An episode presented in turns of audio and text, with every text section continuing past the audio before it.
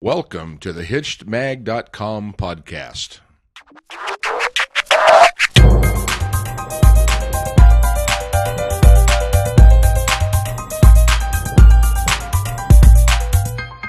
So welcome back, everybody. This is Steve Cooper, editor-in-chief of HitchedMag.com, and once again, I'm joined with Dr. Karen Sherman. Hi, Karen. Hi, Steve. So this week, uh, we seem to do these back-to-back, uh, really tough subjects. Um, this week is on whether or not a couple is to have kids and how it affects the relationship.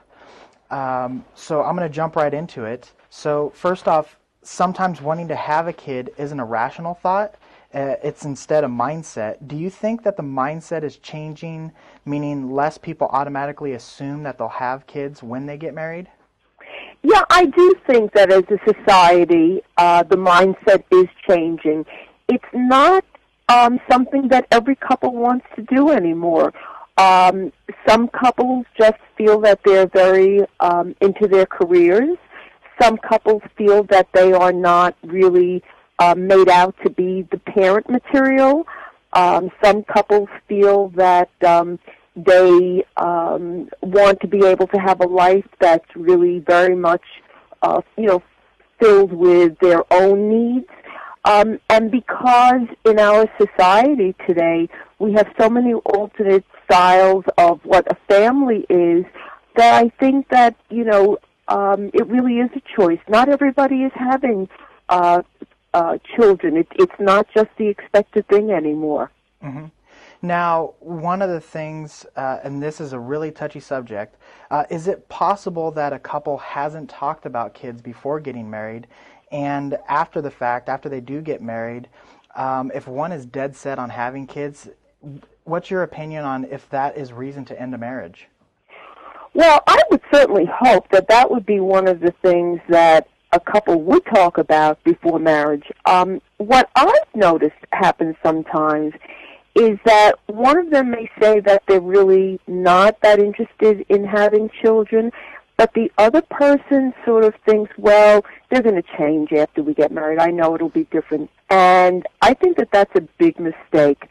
Um, in general, I think that when it comes to people's values, pretty much you've got to know that what somebody presents to you as their values isn't going to change. That's who they are.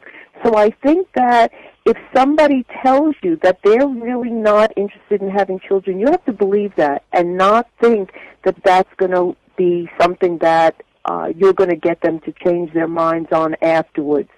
And I have to say, there are very few things. I really believe in the institution of marriage, and I really do whatever I can to support a couple. Mm-hmm. But if one person really, really wants children and the other one is dead set against it, that really could be a deal breaker. Wow. Okay. Now, what about the scenario where they both possibly want kids, but they have different timings? So they they both agree that they want kids, but one mm. wants them now and one wants them in a couple of years. How do you? How, what about that issue? Yeah. Well, you know that that's a different scenario, and I think that then the couple has to really sit down and sort of figure out um, you know, have an open discussion about what their needs are as to, you know, why one is feeling that they want to put it off. Is it a financial need? Is it feeling like their marriage is not quite stable enough yet as a couple? Um, are there some fears involved? So that's just going to require an open discussion as to um, what each of them are sort of feeling is the need to either have the child now or to wait a little bit. Um, but as long as both of them want to have a child, again, you know, then there's not really a problem. And it's just a matter of, of having a very open, honest discussion about, um, you know, what it is that they feel is important for them to have in their marriage before they proceed, you know, with something that is, is obviously a very big decision. Mm-hmm. Now, in your article, you warn couples against using a child as filling a void in a relationship. Mm-hmm. Now, are there common voids that you see, and what are some red flags uh, of recognizing these voids that people are trying to fill?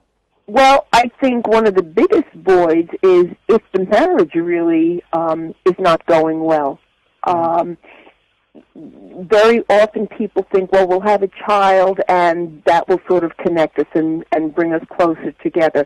And that's a really big mistake because as I mentioned in the article, um, as much of um, a blessing as a child is, it really is also very stressful on the marriage. And so that's not going to bring a couple together. That's only going to make things worse. Um, so you don't want to do it for that reason. Um, very often also, um, women will tend to want to have a child because then they'll feel like, oh, this is going to be um, somebody who's going to love me, and it's going to be a way for me to finally have the love that I've never had before. And and in fact, uh, you know, a, a child does totally love their their parent, but in my belief system, a um, child-parent relationship is unidirectional, and by that I mean that the parent should be giving to the child, not with the expectation that the child is equally giving back to the parent.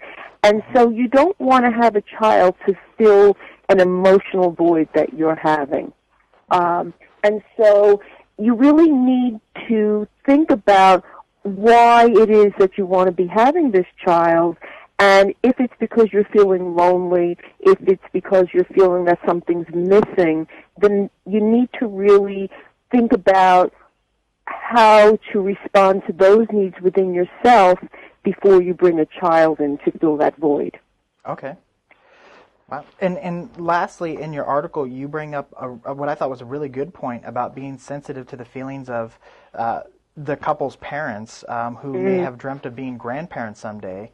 And right. when you make that decision not to have kids, um, now this could be a really heated discussion when trying to explain to them that you don't want kids and therefore they won't be grandparents.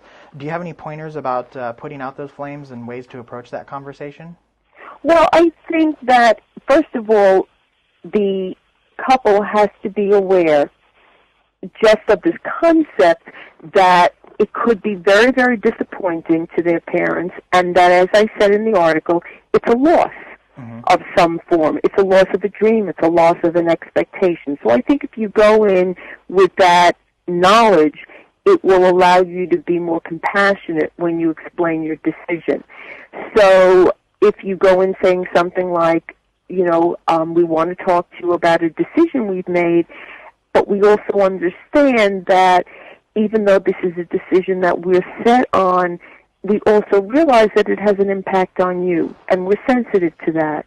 And, you know, we feel badly about that, and if you want to talk about it, you know, we'll be glad to discuss it. But I think you also have to, you know, know that this has to be your decision. You can't be having children just because your parents want you to, you know, fulfill their their needs. But it it is a ticklish subject. Um, you know, I think that if you can validate what the grandparents may feel, if you can be understanding of them, that will allow for it not to get heated as long as you have compassion and understanding about it.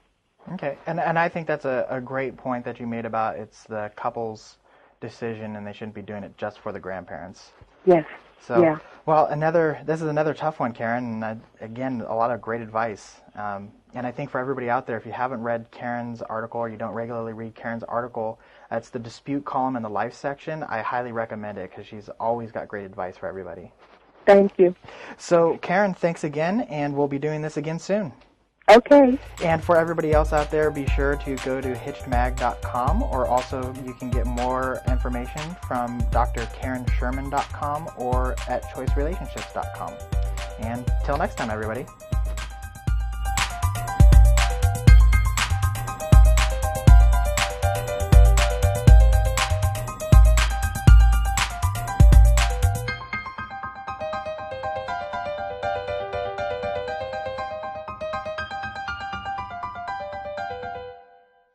Hitched entertains, educates, and inspires married couples.